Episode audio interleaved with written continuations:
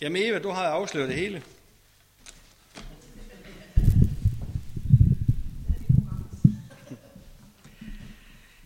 Giv, og du skal få. Jeg ved ikke, hvad I tænker, det hører sådan en lille kort sætning. Jeg vil godt stoppe noget mere på det her. Giv, og du skal få lov til at se Guds rige vokse. Det giver velsignelse. Og hvis man tænker sådan, giv, og du skal få lov til at se Guds rige vokse, den velsignelse vil jeg gerne have. Og det med at give er mange ting. Og det er det, jeg godt vil sige noget om i dag. For mange år siden, og det er virkelig mange år siden, da jeg boede hjemme hos mine forældre. Dengang jeg var dreng, der havde jeg pligter. Jeg ved ikke, hvor velkendt det er nu om dagen. I hvert fald ulønnede pligter. Jeg fik ikke noget for det. I dag får man jo mange gange lomping.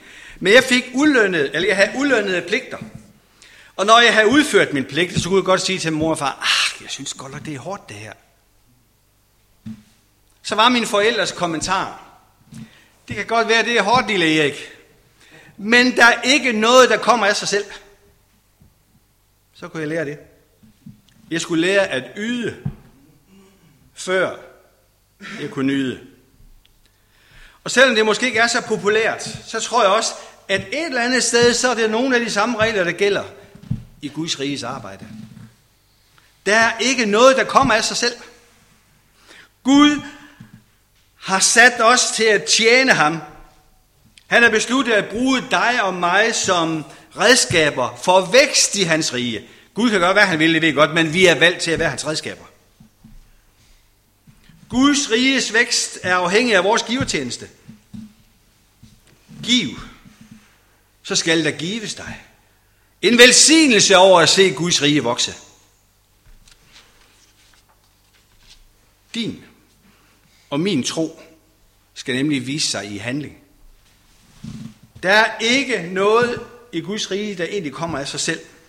Og så vil spørgsmålet med umiddelbart jo være nu, har du noget at give? Det er ikke sikkert, at du selv synes, du har noget at give.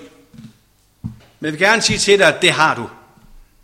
Bare det, at du er kommet her i dag, det er at give. Det er at give dig selv til fællesskabet. Det kan godt være, at du synes, ah, jeg orker ikke rigtigt i dag. Men jeg vælger det, jeg vælger at ville det. Det er ikke bare lysten, der styrer værket. Jeg vælger at gå, og du giver til fællesskabet ved at give dig selv i dag. Så et eller andet sted, så er du allerede nu her godt i gang med din givetjeneste. Det du har at byde på, det rækker meget længere, end du selv kan forestille dig. Når Jesus får lov til at velsigne din givetjeneste.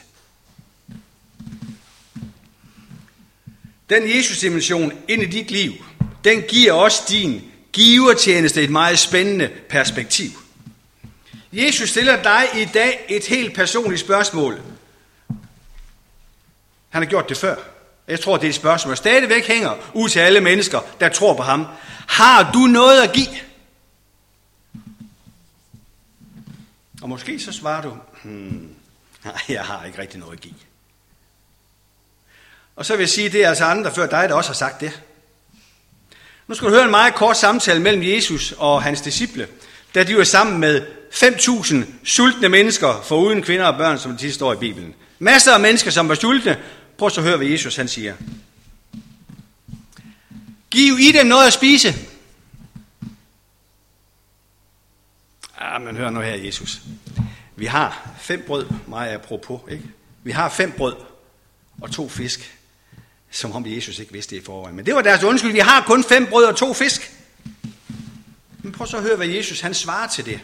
Det kan godt være, at du oplever, at du kun har fem brød og to fisk i form af alt det, du er som menneske. Men hvad er det, Jesus han siger til disciplene? Nogen, der kan huske det? Giv dem, ligesom den lille dreng han gjorde, giv dem det, du har. Hvad er det? Kan Gud ikke ligesom lave det små om til det store? Er det ikke noget med så, at vi må handle i tro og give det, vi har? Den lille smule, hvis vi synes det. Fordi Gud selv har jo et utroligt giverhjerte. Hvad var det, han gav? Det bedste af alt. Sin søn Jesus Kristus, som døde på Golgata Kors, for dig og mig, for at vi kunne blive frie mennesker. Han gav alt. Jesus har et varmt giverhjerte. Han giver dig og mig Guds ånd, så vi i kraft kan gøre det, som han har kaldt os til at gøre. Nemlig at følge missionsbefalingen. Om hvad? Om at være evangeliet om Jesus Kristus ud i den her verden. Og den her verden begynder lige uden for vores dør. Men vi går ikke alene, han er valgt at gå med os. Du er ikke, det vil jeg også skal sige, jeg tror også det er vigtigt at sige, du er ikke kaldt til at udføre en soloopgave, så du bare skal gå alene med dig selv. Du er kaldt til at arbejde i et fællesskab. En menighed er et fællesskab, kaldt ud af Gud til at tilhøre ham og til at tjene sammen. Det fællesskab, som du er i, har brug for dig. Det har brug for, at du giver, hvad du kan give, for at den opgave, vi har som menighed, skal lykkes. Og så vil jeg sige, hvordan er det muligt at få det her giverhjerte? Det er med at give af sig selv og af sit eget. Jeg tror på, den eneste måde, jeg kan få et giverhjerte, så må du prøve at mærke efter hos dig selv, det er ved at Guds ånd får lov til at gøre en forløsende kraft i mit liv. Jeg tror på, at troens liv har konsekvenser. Troens væsen er i sig selv kamp imod hvad? Kamp imod selviskheden. Jeg tror mange gange, så kan man godt bede fader vores sådan lidt på traditionvis. Sådan lidt i søvne måske. Hvor far, du som er i himlen, helliget blive dit navn. Kom med dit rige.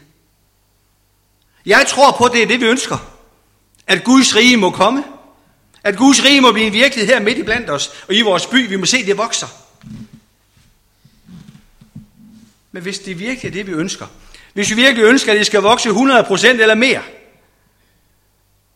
så er vi nødt til at tage fat i den næste del af fader vor bønden. Og hvad er den? Prøv at starte for, så kan I godt huske det, så er det måske svært at huske. Hvad er den næste sætning? Lige nøjagtigt, Robert. Du ønsker, at Guds rige skal komme, det tror jeg på, men hvad må det koste? Du ønsker, at Guds rige må komme, men vil du være en del af arbejdet? Du ønsker, at Guds rige skal komme, men vil du støtte økonomisk? Du ønsker, at Guds rige skal komme, men vil du? Der er ikke noget, der kommer af sig selv. Jeg tror, at Gud kalder os til at tjene og til at betjene. Der er en risiko for, at den bøn, der hedder, komme dit rige ske, din vilje, bliver til, komme dit rige ske, min vilje. Og så er det ikke sådan, at Guds rige frem vokser mega hurtigt. Derfor tror jeg på, at det her lykkes, når Gud får lov til at bearbejde os ved sin helligånd. Menneskets største kamp er imod vores egen vilje, og det med at underordne os Guds vilje. Jeg vil godt lige prøve at læse Romerbrevets 12. kapitel, vers 2, som siger så meget om, hvad det her det handler om. Romerbrevet, kapitel 12, vers 2. Der står der noget om, at vi skal ikke tilpasse os den her verden, men hvad er vores arbejde? Hvad er vores job? Og lade os forvandle ved at sindet fornyes, så vi kan skønne, hvad der er Guds vilje, det gode, det som behager ham. Det fuldkommende. Og hvad er arbejdet i det for os? Det er egentlig at lukke døren op og lade os forvandle. Det kommer jo udefra fra ham, fra Guds ånd, der kommer ind, lige så snart vi lukker porten op, og vi ønsker om at lade os forvandle, så er han klar til at være med til at forvandle os. Vi kan, jeg ved ikke, hvad du kan, men jeg kan i hvert fald ikke forvandle mig selv. Jeg tror, det er vejen frem, når Guds rige skal vokse, at vi ønsker at lade os forvandle. Og det kan kun ske, som jeg ser det, igennem Helligåndens forvandlende kraft ind i vores liv. I vores fællesskab, i alle kristne fællesskaber, er der brug for forvandlende mennesker, der skønner, hvad der er Guds vilje, og handler efter det. Troens konsekvens. Vi ser, hvad der er din vilje, Gud, og vi ønsker at handle efter det ved din hjælp. Jeg synes, der er, øh, der er mange punkter, så rent praktisk, med givertjenesten, med at give af sig selv og give af sit liv. Øh, jeg har valgt at tage tre punkter ind, som jeg synes er rigtig, rigtig vigtige for et fællesskab. Det første punkt det er at give tilgivelse. Og give til. Det næste er at give kærlighed. Og det tredje det er så at give af sig selv, af sin tid, af sine penge, af sine, øh, sine evner. Der er en sætning, der hedder, lige for lige, når venskab skal holdes. Jeg synes, det kan godt være lidt over den boldgade også, når det gælder Guds rige. Når du oplever, det tror jeg på, vi tror alle sammen, vi har oplevet Guds velsignelse og tilgivelse ind over vores liv. Hvad skal vores reaktion så være på det? Vores reaktion, Guds aktion i vores liv, det er total tilgivelse ved Kristus. Vores reaktion på det, vi skal være som et spejlbillede. Så begynder vi at spejle tilgivelsen ud i vores fællesskab.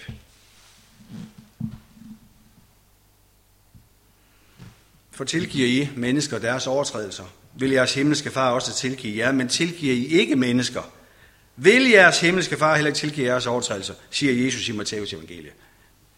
Eller han bliver i hvert fald citeret for at sige det der. Tilgivelse, det bringer forsoning. Og det er noget, vi har brug for i et kristen fællesskab, så er det forsoning. At vi kan se hinanden i øjnene og kan lide det, vi ser. Eller i hvert fald få snakket om det. Så prøv at høre her fra 2. Korinther 5, det, øh, vers 17-20, hvad der står der. Er du i Kristus, er du en ny skabning.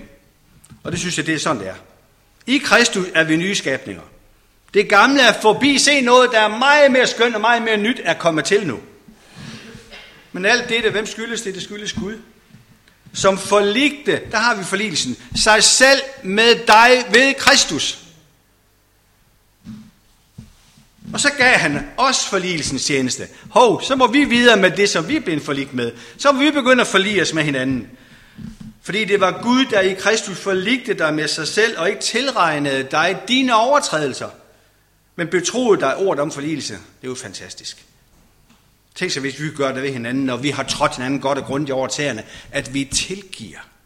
Fordi vi tjener i forsoningens tjeneste. Fordi så står der videre, så er du altså Kristi udsending. Nu er det dig. Kristus er her ikke længere i kød og blod, men Guds ånd kan hjælpe dig til at være udsending i Kristi sted. I det Gud så at sige, formaner igennem dig, og nu kommer opgaven. Du beder på Kristi vegne, lad jer forlige med Gud. Det er det budskab, vi skal ud til verden med. Bestemt også inde i vores fællesskab. Kun når vi forliger os mellem hinanden og med hinanden, kan vi gå ud og bede verden om at forlige sig med Gud.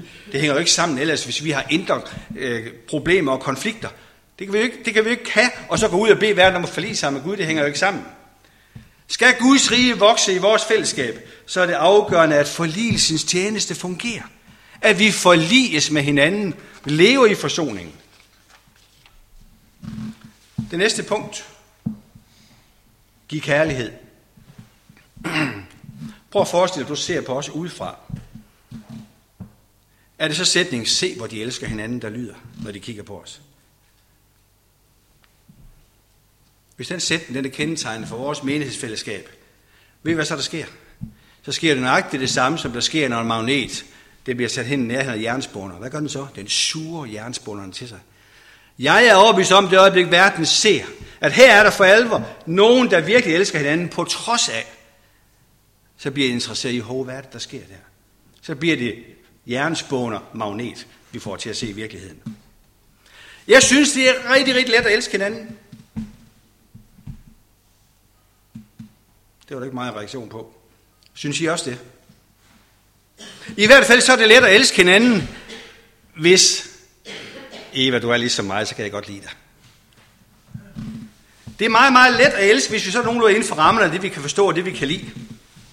Det er meget mere besværligt, når der kommer et menneske ind i vores fællesskab, som ikke har den samme tanke og forståelse, som vi har. Det er meget let at sige, når der kommer en ind ad døren, som er ny, velkommen, du skal bare komme, som du er. Men hold op, hvor er vi så mange gange faldet i den der tanke, der hedder, men bliv nu hen ad vejen, ligesom vi andre. Og jeg vil sige, Gud fri os fra den slags udtalelser og den slags meninger. Gud har skabt os forskellige, fordi han har en guddommelig hensigt med dit liv. Halleluja for, at du ikke er ligesom alle de andre. For hvordan skulle vi så nå andre mennesker ud i den her verden? Jeg kan nå en eller to, og det kan I også, fordi vi er forskellige mennesker. Det er lettest at elske, når vi forstår hinanden, når vi er ens. Det er mere besværligt at elske, når vi er forskellige. Fordi hvad, hvad sker der så, når vi er forskellige? Så må vi nødvendigvis bøje os ind imod hinanden, og så må dialogen i gang. Og hvis dialogen skal lykkes, så skal det ikke være enetal. Så må det være noget med at lukke ørerne op og lytte og tale kærlighedens sprog til hinanden. Kærlighedens sprog samler. Kærlighedens sprog spreder aldrig. Der er også en anden ting, som jeg synes er vigtigt at få sagt om kærligheden. Og det er, kærligheden lader ikke bare stå til.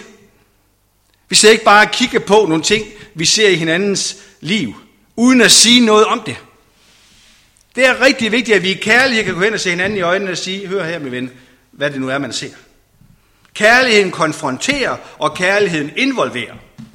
Kærligheden gør os ikke blinde, selvom vi bare lever sådan på en eller anden overfladisk skøjtetur. Kærligheden gør os seende, og den gør, at vi gør noget ved det, vi ser. Så kærligheden har to fronter, synes jeg. Der kan I vide, at I er mine disciple, hvis I har kærlighed til hinanden. Modsat kan ingen se, at vi er Jesu disciple, hvis ikke vi har kærlighed til hinanden. Punkt 3 om at give af sig selv sin evne og sin økonomi. Vi lever i en tid, hvor der er meget opmærksomhed omkring investeringer. Hver dag, nu er mange af jer på arbejde, der, vi er nogle få stykker, der ikke er på arbejde om middagen, men der er noget, der hedder TV2 Finans, der kommer lige efter TV-avisen, hvis I ellers skulle få tid til at se det en gang, og hvis I har lyst til det. Der kan man så se, hvordan aktierne de bevæger sig op og ned.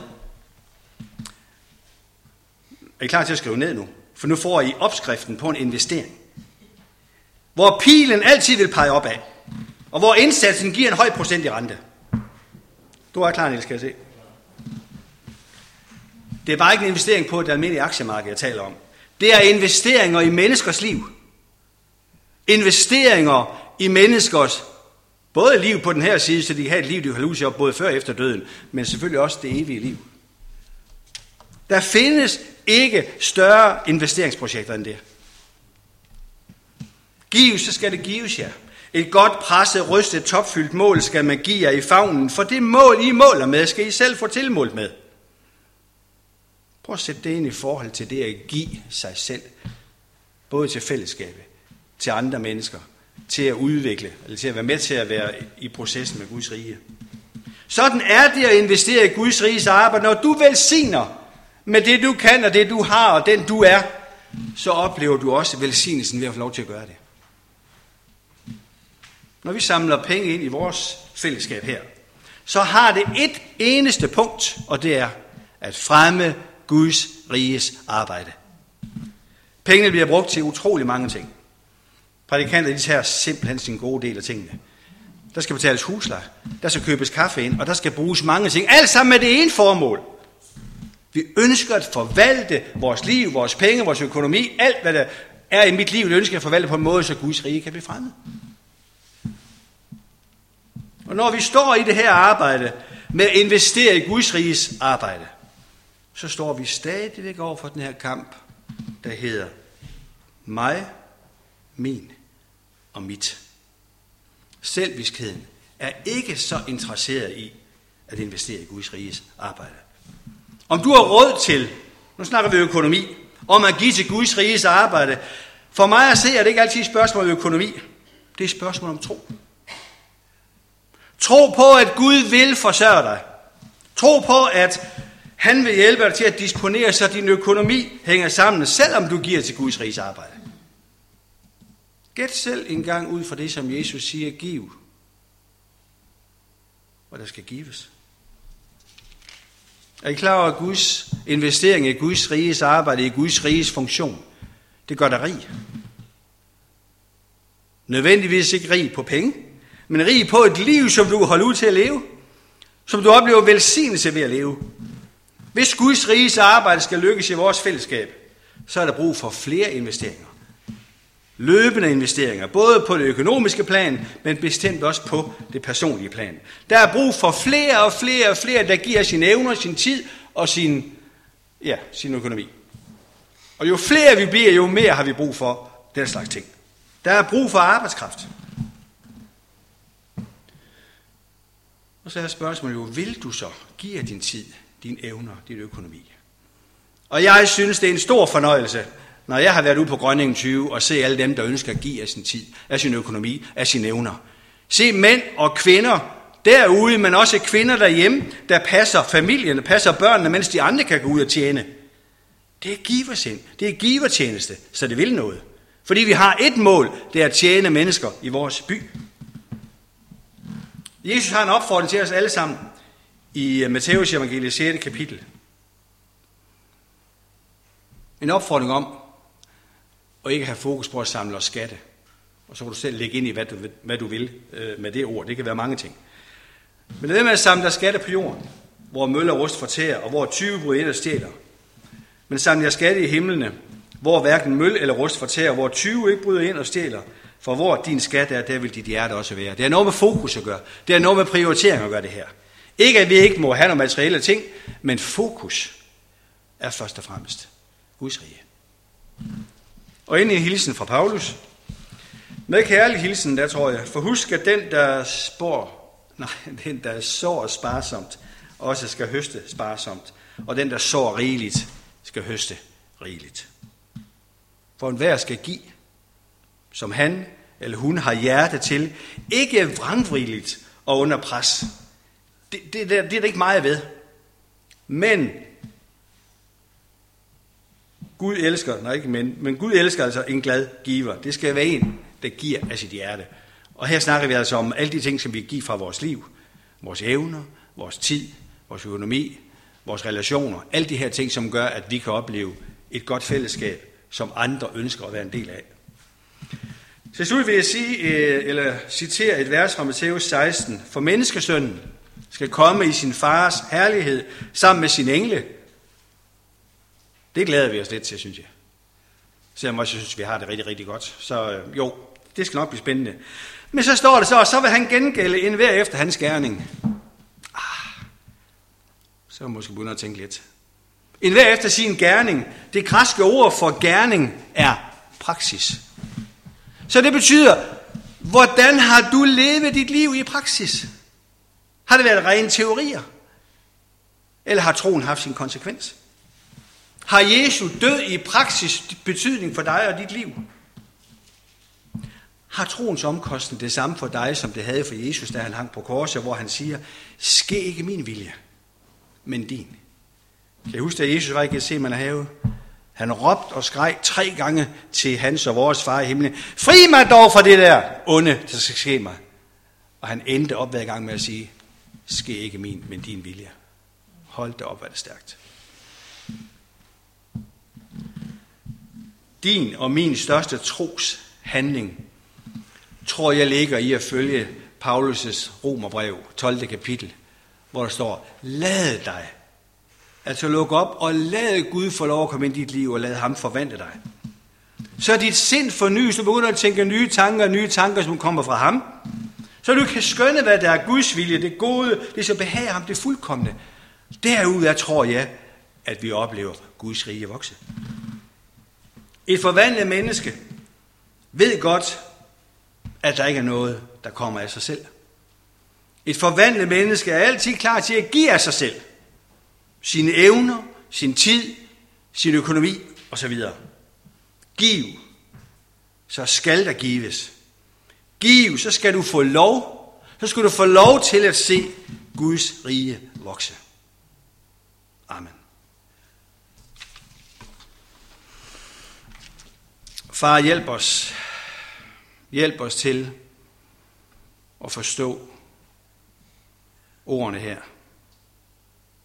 så vi bliver forvandlede mennesker. Og den største hindring og den første hindring, det er jo, at vi giver dig lov til at forvandle. Tak fordi vi elskede dig på trods af. Du vil den enkelte af os på alle mulige måder. Uanset hvem vi er, uanset vores fortid, vores fremtid, vores nutid, uanset hvad, så vil du os. Du har en hensigt med vores liv.